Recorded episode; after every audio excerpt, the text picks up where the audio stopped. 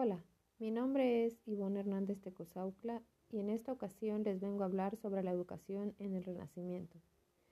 La educación en esta época coincidió con la difusión de los nuevos valores surgidos de la vuelta a la tradición grecolatina.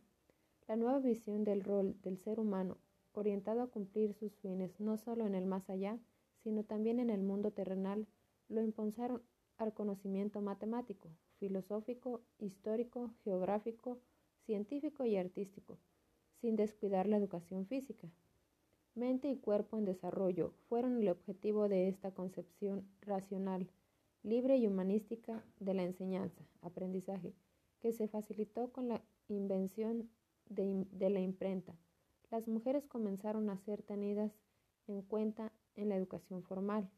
Sin embargo, la estructura seguía siendo la del sistema medieval, predominando la enseñanza del latín y la necesidad de formar sacerdotes. Aunque en la enseñanza superior comenzó a estudiarse en el griego, siguió la clásica división del trivium, que incluía retórica, gramática y dialéctica, y el quadrivium, aritmética, astronomía, geometría y música. En la Edad Media se habían fundado escuelas de gramática latina que recibieron la influencia humanística. La enseñanza secundaria actual es producto de la evaluación de los llamados en ese entonces facultades de artes, que preparaban para estudiar medicina, teología y, dere y derecho. En este periodo comienza a embozarse la separación de alumnos por cursos según la edad del alumnado.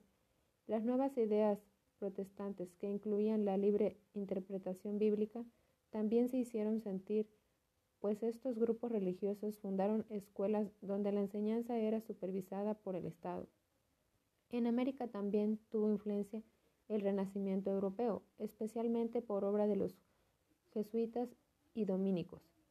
En enseñanza superior, estas ideas fueron reflejadas en la Universidad de Santo Tomás de Aquino de Santo Domingo, que replicaba el ideario de la de Santo Tomás de Genares y en las de México y Lima.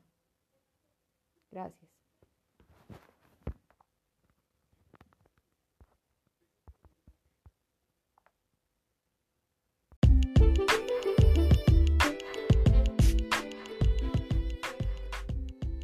Hola, mi nombre es Ivonne Hernández Tecosaucla y en esta ocasión les vengo a hablar sobre la educación en el Renacimiento.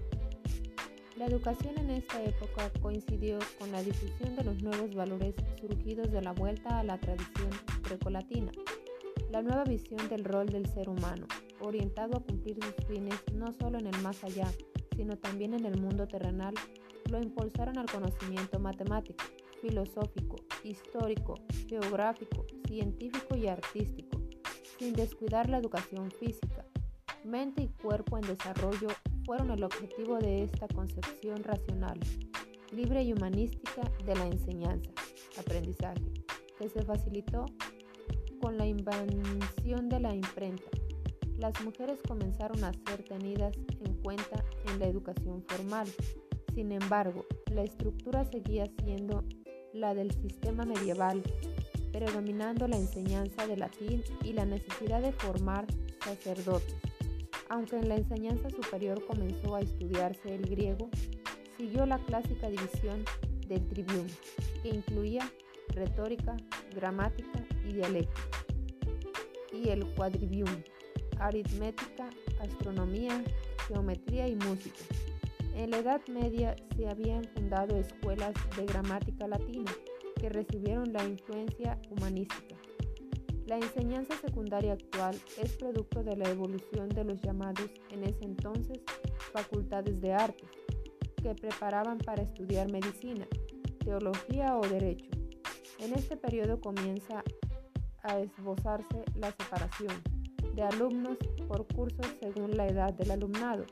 Las nuevas ideas protestantes que incluían la libre interpretación bíblica también se hicieron sentir, pues estos grupos religiosos fundaron escuelas donde la enseñanza era supervisada por el Estado. En América también tuvo influencia el Renacimiento europeo, especialmente por obra de los jesuitas y dominicos. Gracias.